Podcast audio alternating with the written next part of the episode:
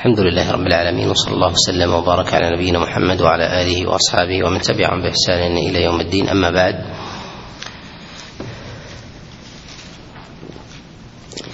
فيما يتعلق في المتبقي من الأحاديث نورد شيئا من ذلك ويبدو أن الإخوة قل حضورهم بسبب انتهاء الدورة. لا بأس. أول هذه الأحاديث. وحديث أبي هريرة عليه رضوان الله تعالى أنه قال قال رسول الله صلى الله عليه وسلم في قول الله جل وعلا وأتموا الحج والعمرة لله. قال تمام الحج أن تحرم به من دويرة أهلك. هذا الحديث رواه الدار قطني ورواه البيهقي من حديث جابر بن نوح عن محمد بن عمرو عن أبي سلمة عن أبي هريرة عن رسول الله صلى الله عليه وسلم. وهذا الحديث حديث منكر لا يثبت عن النبي عليه الصلاة والسلام مرفوعا وذلك لتفرد جابر بن نوح به وهو منكر الحديث. وقد أنكره عليه غير واحد من الأئمة كالبيهقي رحمه الله فإنه قال فيه نظر. وعله أيضا به ابن عدي رحمه الله في كتابه الكامل. أحمد شغل المكيف. كان وعله كذلك ابن الصلاح رحمه الله. وقد تفرد بهذا الحديث عن محمد بن عمر به عن أبي عن أبي سلمة عن أبي هريرة به عن رسول الله صلى الله عليه وسلم. وهذا الحديث جاء موقوفا على علي بن أبي طالب عليه رضوان الله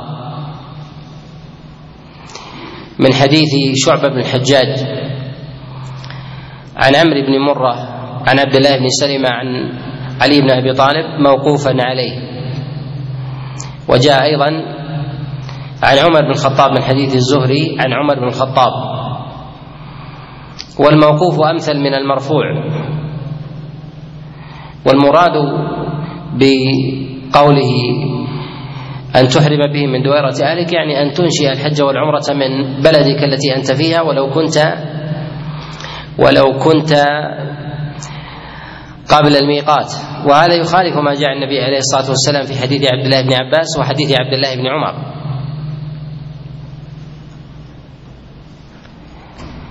الحديث الثاني وحديث بلال عليه رضوان الله أن رسول الله صلى الله عليه وسلم قيل له لما فسخ الحج قال فسخ الحج لنا خاصة أم للناس عامة؟ فقال النبي صلى الله عليه وسلم لنا خاصة. هذا الحديث رواه الإمام أحمد وأبو داود والنسائي وابن ماجه من حديث ربيع بن عبد الرحمن وهو ربيعة الرأي يرويه عن الحارث بن بلال عن أبيه عن رسول الله صلى الله عليه وسلم. وهذا الحديث حديث منكر بل هو باطل. وقد تفرد بهذا الحديث ربيعة عن الحارث والحارث مجهول. وهو مخالف للأحاديث التي جاءت عن النبي عليه الصلاة والسلام كما جاء في حديث جابر حينما سئل النبي صلى الله عليه وسلم عن فسخ العمرة. قال عليه الصلاة والسلام بل لأبد أبد يعني للناس عامه وقد أنكر هذا الحديث الأئمة أنكره الإمام أحمد والبيهقي وابن القيم وغيرهم. ولا يثبت عن النبي صلى الله عليه وسلم تخصيص شيء من المناسك به وبأصحابه. ولهذا أخذ هذا الحديث على الحارث والحارث يرويه عن بلال والحارث مجهول. وقد أنكره عليه ابن عدي رحمه الله أيضا في كتابه الكامل. وقد أقسم ابن القيم رحمه الله على نكران هذا الحديث وبطلانه. الحديث الثالث.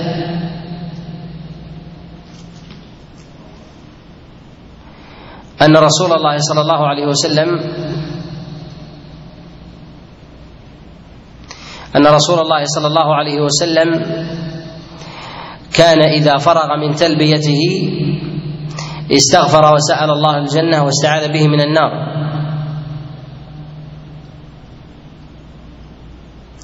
وهذا الحديث حديث منكر.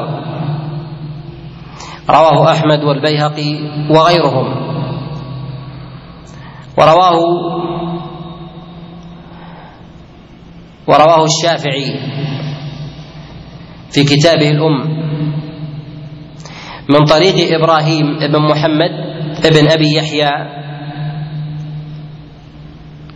عن صالح بن محمد بن زائدة عن القاسم عن عائشة عن رسول الله صلى الله عليه وسلم.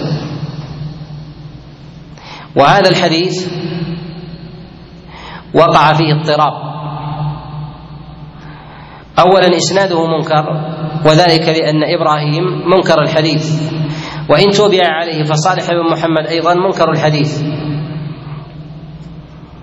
وقد ضعفه عامة الأئمة. وقد اضطرب في هذا الحديث فتارة يرويه عن القاسم مرسلا وتارة يجعله مسندا.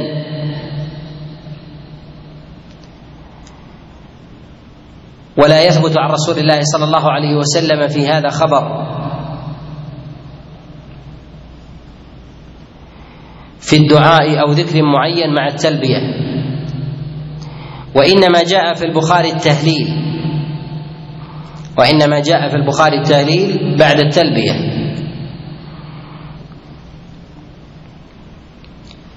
الحديث الرابع.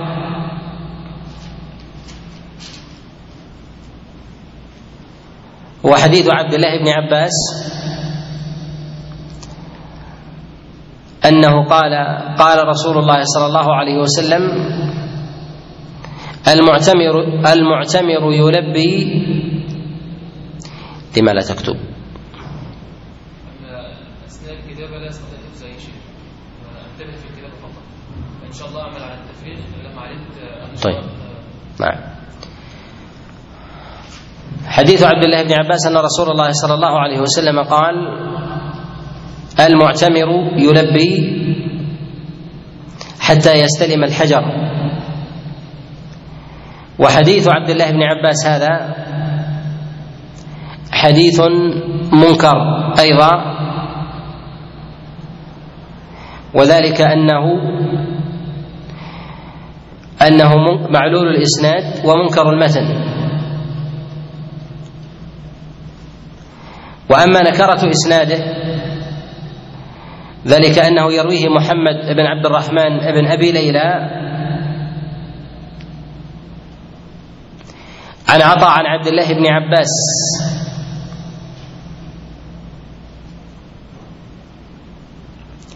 وهذا الحديث تفرد برفعه محمد بن عبد الرحمن بن أبي ليلى. وفيه تحديد التلبية باستلام الحجر. ومحمد بن عبد الرحمن بن أبي ليلى وإن كان فقيها إلا أنه ليس بضابط. وهو ضعيف الحديث. وقد جاء هذا الحديث موقوفا. رواه عبد الوهاب وهمام عن عطاء عن عبد الله بن عباس موقوفا. وهذا فيه إشارة إلى أن أهل الرأي من الكوفيين يرفعون الأحاديث.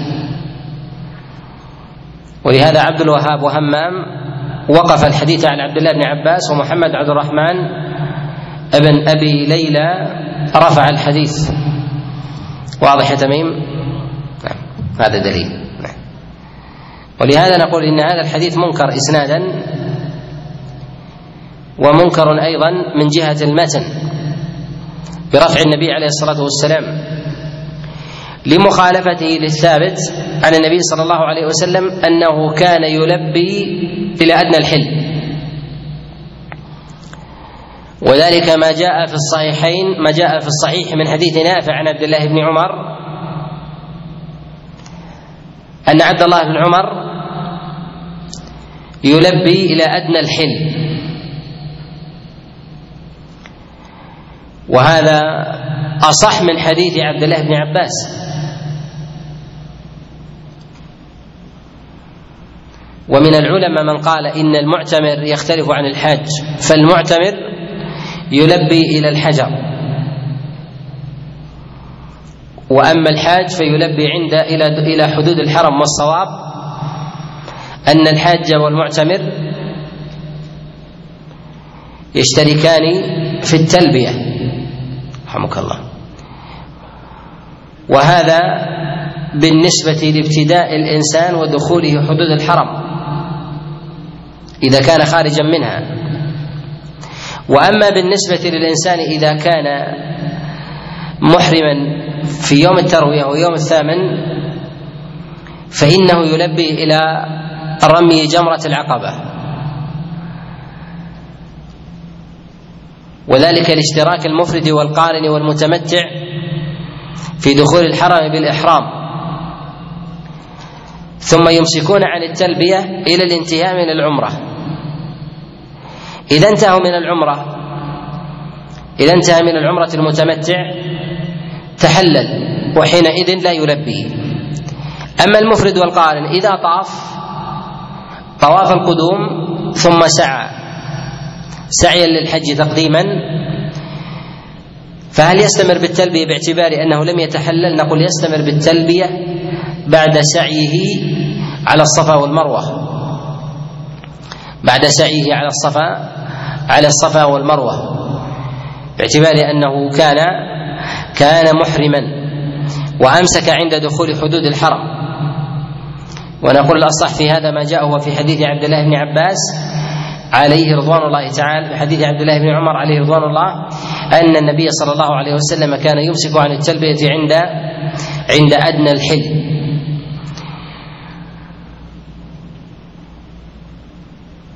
الحديث الخامس هو حديث عبد الله بن عباس أن رسول الله صلى الله عليه وسلم قال الطواف بالبيت صلاة إلا أن الله أباح فيه الكلام. هذا الحديث رواه الإمام أحمد والترمذي وغيرهم من حديث عطاء بن السائب عن طاووس بن كيسان عن عبد الله بن عباس عن رسول الله صلى الله عليه وسلم. والحديث معلول بالوقف. فقد رواه عبد الرزاق في كتابه المصنف من حديث إبراهيم بن ميسرة وعبد الله بن طاووس كلاهما عن طاووس بن كيسان عن عبد الله بن عباس موقوفا عليه وهو الصواب. ولا يصح هذا الحديث مرفوعا مرفوعا إلى رسول الله صلى الله عليه وسلم. وذلك لأن عبد الله بن طاووس وإبراهيم بن ميسرة أوثق من عطاء بن السائب في روايته عن طاووس. وعطاء بن السائب يخلط في بعض حديثه وربما رفع الموقوف. ثم أيضا إن في قوله إلا أنكم تتكلمون فيه في مثل هذا أقرب إلى الموقوف من المرفوع من جهة المعنى. وذلك أنه يباح للإنسان إذا طاف غير الكلام كعدم استقبال القبلة والحركة. وكذلك أيضا إذا نقض الإنسان وضوءه ذهب وتوضأ ورجع باتفاق العلماء ويتم طوافه. وهذا عند عامة العلماء ولم يخالف في هذا إلا قول ينسب إلى الحسن. وهذا يدل على أن المستثنى من الطواف أكثر من الكلام. وهذا يستدل به من قال بوجوب الطهارة للطواف. والصواب أن الطهارة للطواف سنة. ولا خلاف في سنيتها لأنه من فعل النبي عليه الصلاة والسلام كما جاء في حديث عائشة. وأما بالنسبة للأمر أن الطواف صلاة وأن لازم ذلك الوضوء فنقول إن الاستدلال باللازم في قوله الطواف بالبيت صلاة إلا أنكم تتكلمون فيه يلزم من هذا أن نقيس عليه أيضا غير الطهارة. أن يقاس عليه أشياء أخرى من استقبال القبلة وهذا متعذر. الحركة وهذا منافي لأصله أصلا وإلا لم يسمى طوافا. وهذا يدل على أن هذا الحديث لا يناسب رفعه أيضا النبي عليه الصلاة والسلام من جهة المعنى وإنما هو من أقوال عبد الله بن عباس التي يفتي بها على سبيل الاعتراض ربما لبعض الناس ربما ربما لبعض الناس. الحديث الخامس السادس الحديث السادس حديث عبد الله بن عباس. أن رسول الله صلى الله عليه وسلم سمع رجلا يلبي ويقول لبيك اللهم عن شبرمة. فسأله النبي صلى الله عليه وسلم فقال أحججت عن نفسك؟ قال لا. قال عليه الصلاة والسلام حج عن نفسك ثم حج عن شبرمة. هذا الحديث رواه الإمام أحمد وأبو داود والترمذي وغيرهم. من حديث عبد بن سليمان عن سعيد بن أبي عروبة.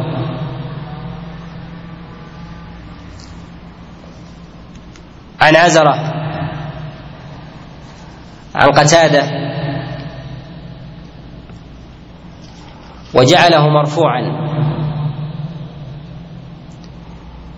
وهذا الحديث الصواب فيه الوقف على عبد الله بن عباس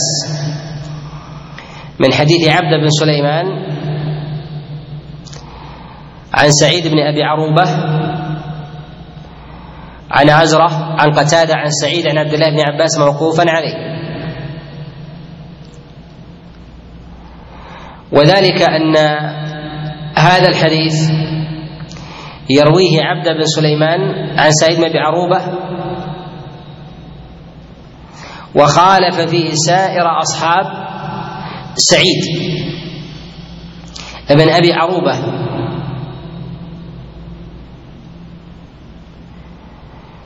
وسعيد من يروي عنه من أهل بلده أوثق من ممن يروي عنه من غيرهم. وأهل بلده يروون عنه هذا الحديث موقوفا على عبد الله بن عباس. بخلاف رواية عبد بن سليمان. كذلك أيضا فإن هذا الحديث جاء من غير هذا الوجه من حديث الحارث عن قتادة به موقوفا. ومن نظر إلى كلام الأئمة النقاد يجد أنهم يعلون هذا الحديث بالوقف. أعله الإمام أحمد رحمه الله وقال في رفعه خطأ. وقال بنحوه أيضا يحيى بن معين. قال ليس يرفع إلا من هذا الوجه. وقال ابن المنذر عليه رحمة الله ليس بثابت يعني مرفوعا. وأعله أيضا الطحاوي رحمه الله. ومال إلى صحة الموقوف.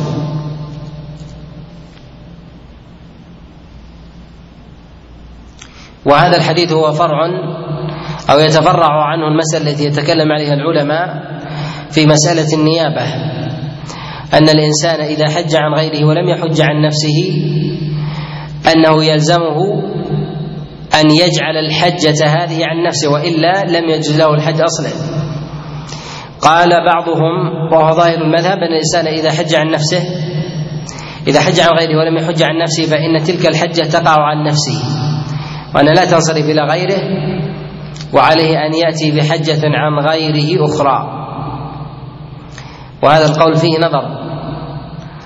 والصواب صحة النيابة عن الغير ولو لم يحج عن نفسه إذا كان معذورا بعدم الإتيان إلى إلى مكة.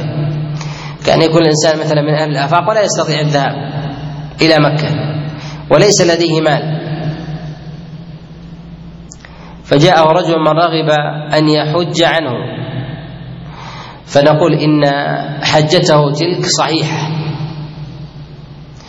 وغاية ما في هذا الحديث في قول عبد الله بن عباس حج عن نفسك ثم حج عن شبرمة إشارة إلى الأولى وليس المراد بذلك هو إسقاط إسقاط الحج وأجره.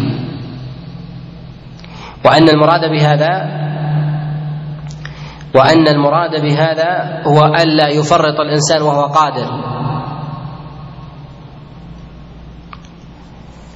الحديث السابع هو حديث عبد الله بن عمر. أن رسول الله صلى الله عليه وسلم قال تقضي الحائض المناسك إلا الطواف بالبيت والسعي بين الصفا والمروة.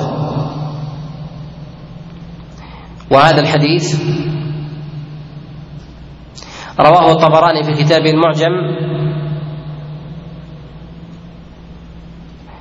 من حديث عيسى بن يونس عن عمر بن صابان عن نافع عن عبد الله بن عمر.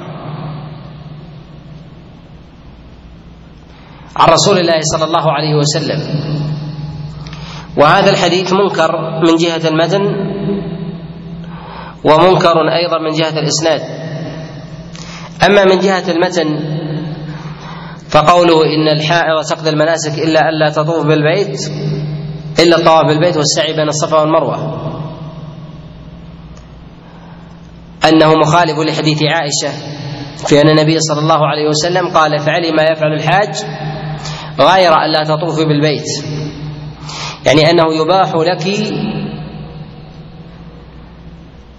أعمال المناسك إلا الطواف بالبيت ولم يذكر الاستثناء من الصفا والمروة.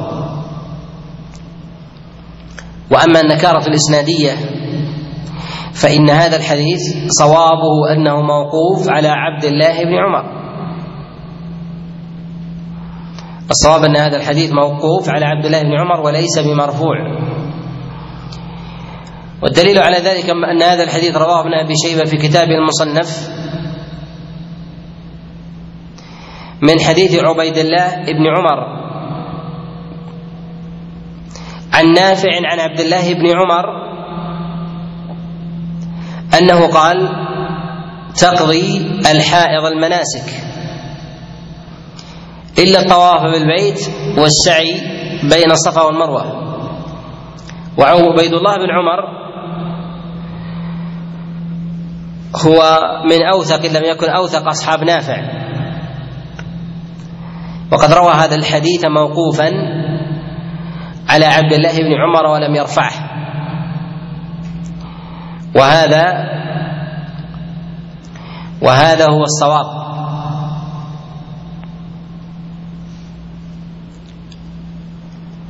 الحديث الثامن هو حديث عبد الله بن عباس عليه رضوان الله أنه قال ترفع الأيدي عند البيت.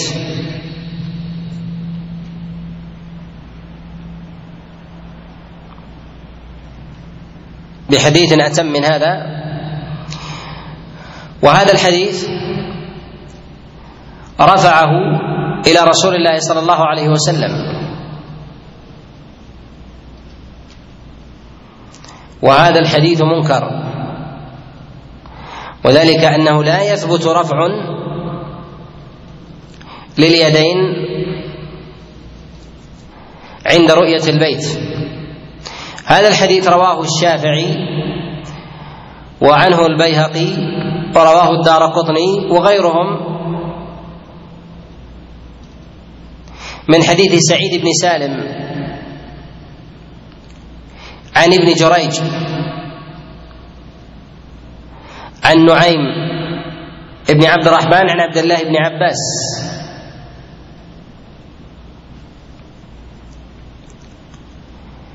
وفي إسناده انقطاع.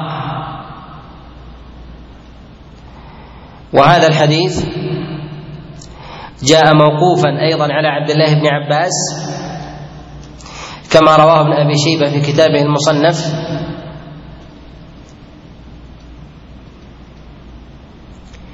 من حديث محمد بن فضيل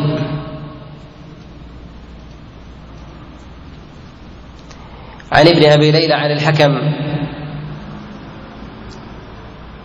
عن مقسم عن عبد الله بن عباس. وجاء أيضا من مرسل ابن جريج عن رسول الله صلى الله عليه وسلم رواه الشافعي والبيهقي. في رفع اليدين عند رؤية البيت. وحديث ابن جريج مرسلا معضل ولا يثبت عن رسول الله صلى الله عليه وسلم خبر في رفع اليدين عند رؤية البيت.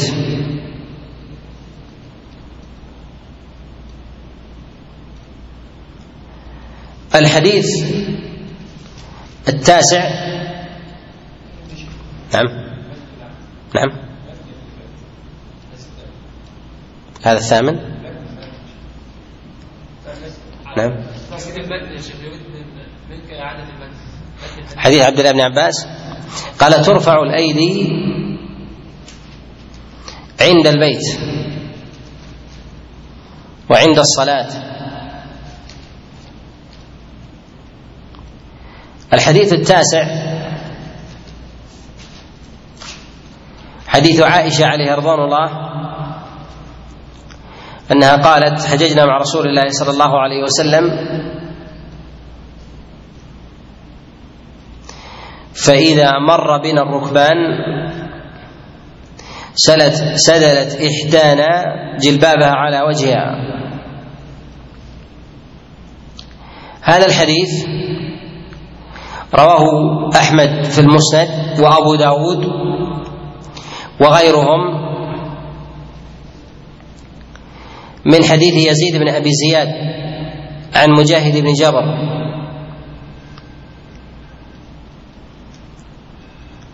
عن عائشة به. وهذا الحديث معلول بتفرد يزيد بن أبي زياد به عن مجاهد.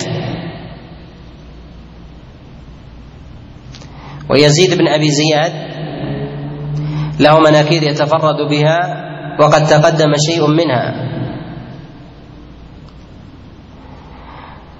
وقد ضعفه عامة الأئمة. وظاهر حاله أنه لا يقبل أيضا حتى في المتابعات. وأعل أيضا بالانقطاع بين مجاهد وعائشة. مع أن حديث مجاهد عن عائشة في الصحيحين إلا أن يحيى بن سعيد القطان قد أعل هذا الحديث أو قد أعل رواية مجاهد عن عائشة بالانقطاع وقال لم يسمع مجاهد من عائشة.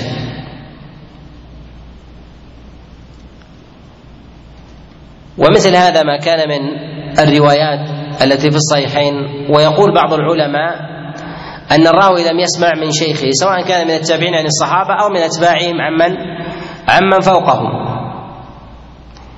أن الموقف من ذلك أن ما كان في الصحيحين ينبغي ألا يعل ما استقام المتن. وإذا كان في المتن شيء من النكارة فلا حرج من الإعلان ولا كان أصل الرواية في الصحيحين. وعادة الأئمة أن المتن إذا وقع فيه شيء مما يستنكر أنهم يردون يردون الحديث بأدنى العلل. يردون الحديث بادنى بأدنى العلل. ولو كان مما يخرجه البخاري عادة سواء من الرواة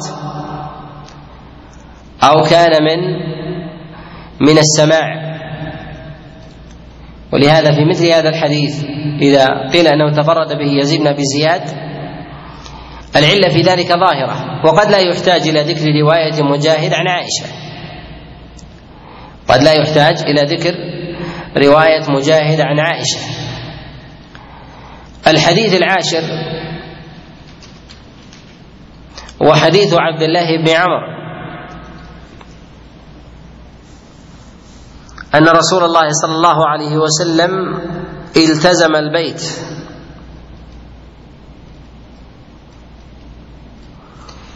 وقال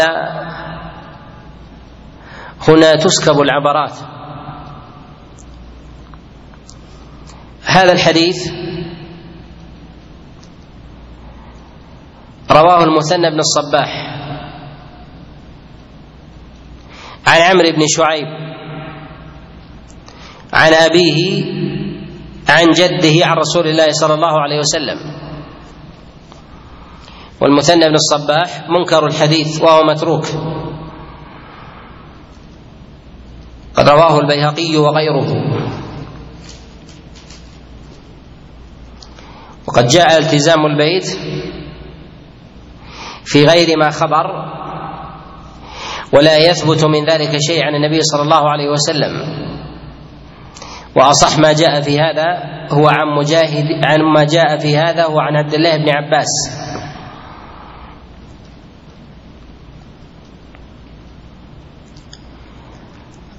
الحديث الحادي عشر وحديث جابر بن عبد الله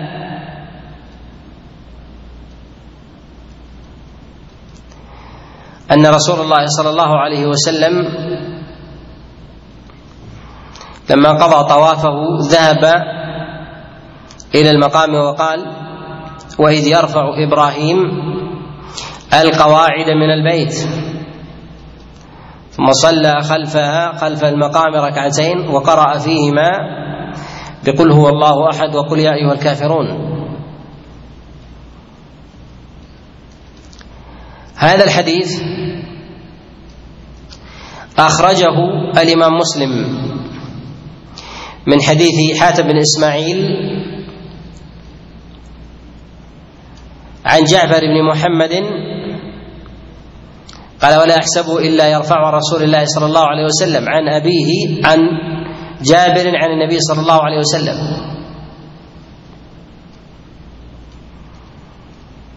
وخالفه غيره في من يرويه عن جعفر بن محمد كيحيى بن سعيد ويونس. ورواه أيضا في بعض الوجوه حاتم بن إسماعيل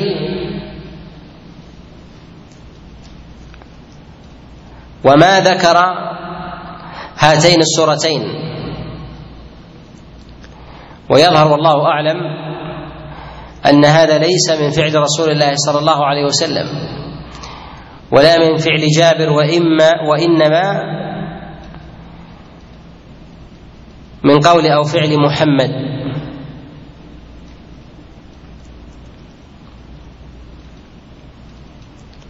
وقد أنكر هذا الحديث أبو حاتم. يعني قراءة السورتين. والخطيب البغدادي في كتابه الفصل.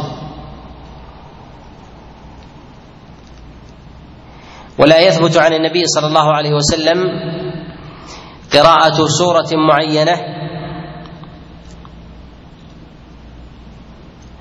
قراءة سورة معينة في ركعتي الطواف. ولكن ظاهر أمره أن النبي صلى الله عليه وسلم كان لا يطيل. وهذا هو السنة في صلاة السفر عموما حتى الفريضة. أن تكون يسيرة فيقرأ فيها في القصار. ولو كانت فجرا. ولو كانت ولو كانت فجرا. فيقرأ فيها في قصار السور فهذا ظاهر عمل أصحاب رسول الله صلى الله عليه وسلم من الخلفاء الراشدين وغيرهم. الحديث الثاني عشر وحديث عبد الله بن عباس.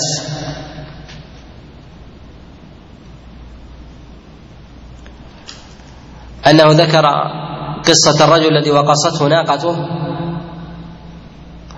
فقال رسول الله صلى الله عليه وسلم اغسلوه بماء وسدر وكفنوه في ثوبيه. ولا تخمروا رأسه ولا تغطوا وجهه. هذا الحديث وجاء في الصحيح من حديث سعيد بن جبير عن عبد الله بن عباس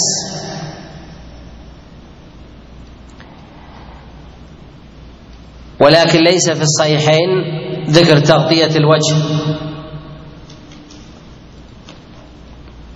وإنما جاء في مسلم. وقد روى هذا الحديث عن سعيد بن جبير. اثنا عشر راويا. وأكثرهم على عدم ذكر تغطية الوجه. رواه أيوب وعمر بن دينار والحكم وغيرهم عن سعيد بن جبير عن عبد الله بن عباس وأكثر الروايات على عدم ذكرها. وقد أعل هذه الرواية البخاري رحمه الله. أن ذكر تغطية الوجه للمحرم في حديث عبد الله بن عباس غير محفوظة وأن الصواب هو النهي عن تخمير الوجه تخمير الرأس لا تغطية الوجه. ويؤيد هذا أيضا القول بالإعلال أن ظاهر الحديث في قوله ولا تغطوا وجهه أن تغطية الوجه للمحرم من محظورات الإحرام. وليس كذلك فعمل عامة العلماء من الصحابة على تغطية الوجه للمحرم. جاء هذا عن عثمان بن عفان وعبد الرحمن بن عوف وزيد بن ثابت وجابر بن عبد الله وسعد بن أبي وقاص وغيرهم أنهم يقولون بجواز تغطية الوجه للمحرم. قال ابن قدامة ولا نعلم في ذلك خلافا. يعني عنهم ولكنه قد جاء عن عبد الله بن عمر من حديث نافع عن عبد الله بن عمر أنه قال ما فوق الذقن من الرأس فلا يغطي المحرم.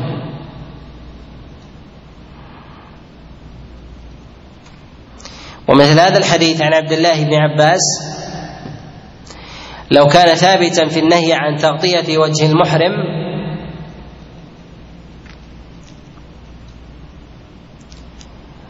لما كان عامة العلماء على عدم العمل به من الصحابة. ولدينا من قرائن الإعلال أن الحديث إذا جاء النبي عليه الصلاة والسلام ولم يعمل به الصحابة أو عامتهم أن هذا من قرائن الإعلال ومثل هذا الحكم في تغطية الوجه ويحتاج إليه كثيرا ثم نجد أن عامة الصحابة على جواز ذلك. دليل على عدم ثبوت النهي أصلا عن رسول الله صلى الله عليه وسلم وأن ذكر الزيادة في هذا الحديث منكرة.